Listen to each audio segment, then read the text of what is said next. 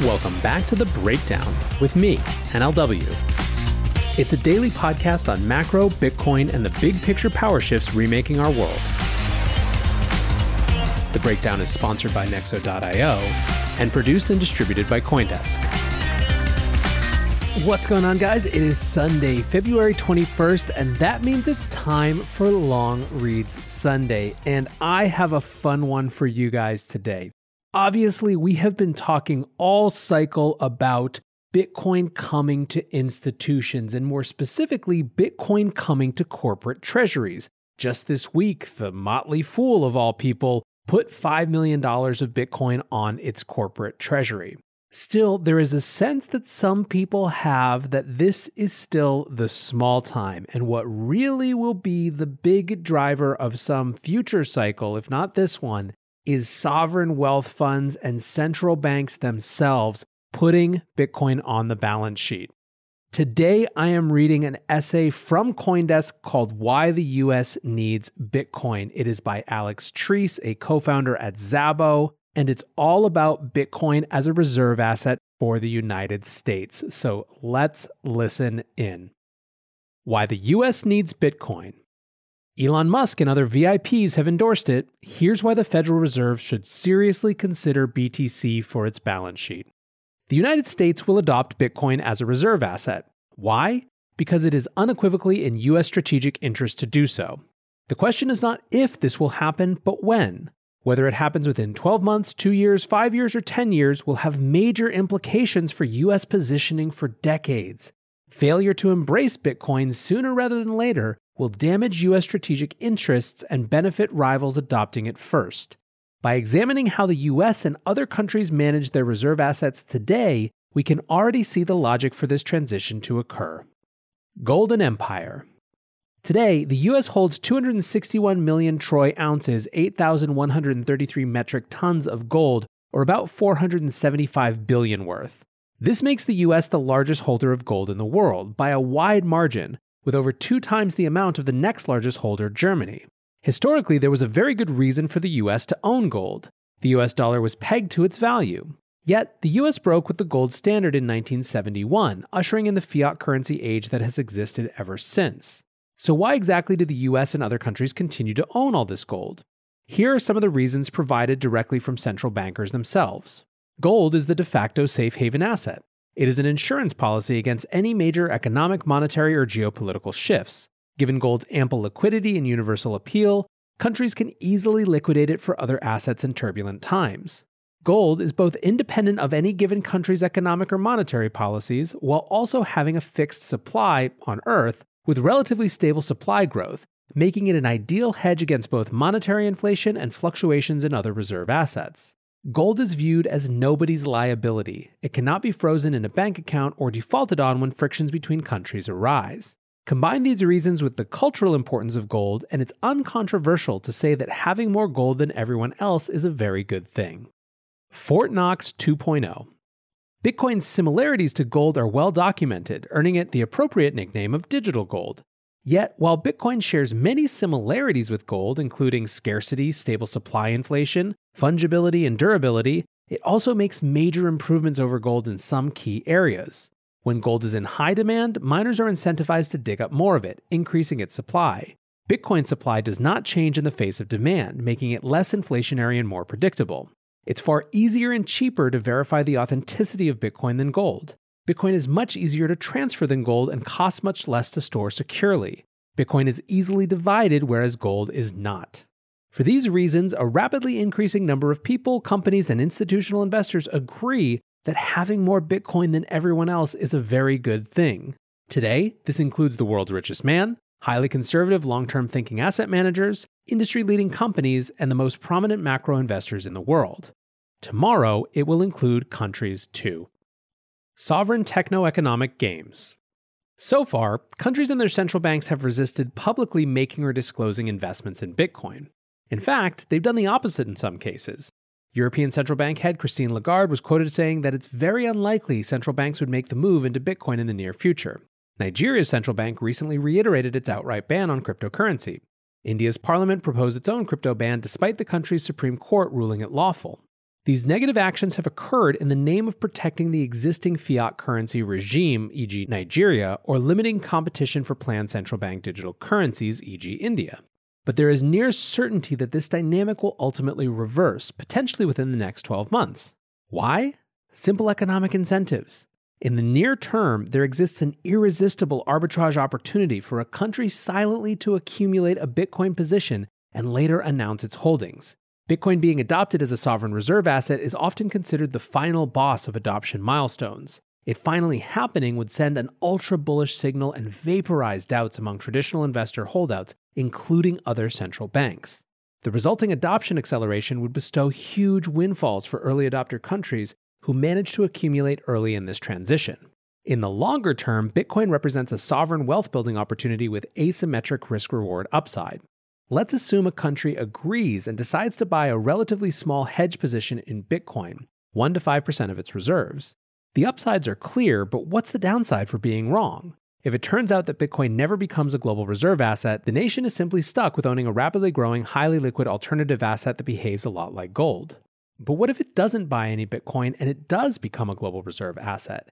Any late adopter country would see its sovereign wealth diminished relative to early adopters and would be forced to capitulate at higher prices later. Yet for the U S, the downside of not being one of the winners of Bitcoin is greater than just about anyone else. Many investors want to be a part of the next bull run. Others seek to build their dream home, finally launch that startup, or fund their education. Try Nexo's instant crypto credit lines and borrow against any major cryptocurrency with no minimum or maximum withdrawal amounts, no fees whatsoever, no credit checks, and flexible repayment. Not to mention the A P R starts at just five point nine percent. Stay on top of your investment game with Nexo dot io. And remember, it's your crypto, your credit, your choice. Get started at Nexo dot io. Another great race. The U S is well known for using the global financial system and the U S dollar's status as the global reserve currency to project its power and punish its adversaries. It's no surprise, then, that rivals such as Russia and China have built their gold reserves to historical levels at the expense of U S D and U S treasuries. Their overall goals are clear: create alternatives to the current U S monetary hegemony. As Bitcoin continues to gain adoption and becomes a global reserve asset, it will be thrust into this great competition between nations. If America's rivals embrace Bitcoin first and take advantage of the reserve asset arbitrage, not only will they secure a once-in-a-generation economic windfall, they will also be in a position to damage U S foreign policy and strategic interests. Fortunately, the U S can avoid this outcome if it acts boldly and embraces Bitcoin first. Despite a complete lack of leadership from executive and legislative branches of government so far, corporate America and American investors are currently winning this competition for the U S. Much of the world's Bitcoin is custodied in the United States. Many of the iconic companies in the cryptocurrency industry, firms like Coinbase, Gemini, BitGo, Nydig, Digital Currency Group, and others, are all U S-based. The vast majority of corporate treasury purchases have been made by U S companies. Whether to maintain its leading position of power and wealth or to prevent adversaries from gaining an economic and geopolitical edge, the right strategic move is very clear. The U S should play to win with Bitcoin. This includes being one of the first to adopt Bitcoin as a reserve asset and doing everything possible to ensure the U S continues to be the home for many of the most innovative cryptocurrency companies. The U S has found itself at the crossroads of many consequential technology shifts before. The space race, the atom bomb, the internet, and more recently, the race for general-purpose artificial intelligence. The outcomes of these sovereign techno-economic games determine the fate of empires. For the U S, it is a game it is unknowingly leading and can still decisively win, but the opportunity to do so is closing. All right, back to N L W here, and first of all, thank you, Alex. I love this piece, and specifically the conversation it provokes, so I just want to share a few thoughts for you guys to maybe extend this conversation. We can take it to Twitter and YouTube and Clubhouse and everywhere else. But first of all, one of the things that I think makes this less likely right now, at least in kind of a level one thinking sort of way, is that it feels very likely to me that pariah nations, that is.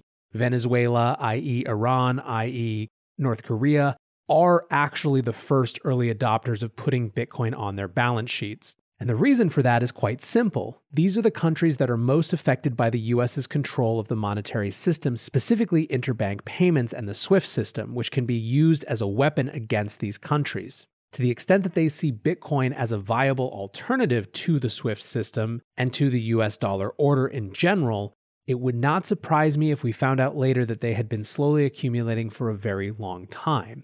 There will be a temptation among many policymakers, particularly those who don't want to engage too deeply, to say this is the money of my enemy, therefore it is not of interest to me. Now, one other geopolitical opportunity that relates to this that's not related to the U S or those pariah nations that are on the outskirts of the U S system is it seems like a very interesting opportunity for, call it opportunistic tier two economies, Turkey, Argentina, Indonesia, even Nigeria, even though they've been in the news for sort of the opposite. Making a bet on a Bitcoin standard, or at least a Bitcoin complement that recognizes the supremacy and importance of the internet in this day and age, could be a really smart way to take some economic power back that has potentially been lost in the constant cycles of I M F debt and renegotiation and so on and so forth. I would also not be surprised if, over the next couple years, with the right leadership, one of this category of countries announced that they are making a big bet or have been making a big bet on Bitcoin. But now let's bring it back to the U S. I do think that it is an extremely strong narrative for those of us who are in Bitcoin to say that being pro-Bitcoin is being pro-U S. There's a chance to reframe mining, to look at companies like Great American Mining as something that is helping the energy supply come back home, that's supporting American energy independence, that's enabling people to capture and use energy that would otherwise be lost. I think it's strong to point out, as Alex does in his piece, to point out just how much of the legitimate institutional side of the market is anchored in the traditional U S centers of financial power. There's an ability to say, sure, Bitcoin has some shady sides, but when it comes to the legitimate, above-board regulated side, we've got the biggest and most important players here.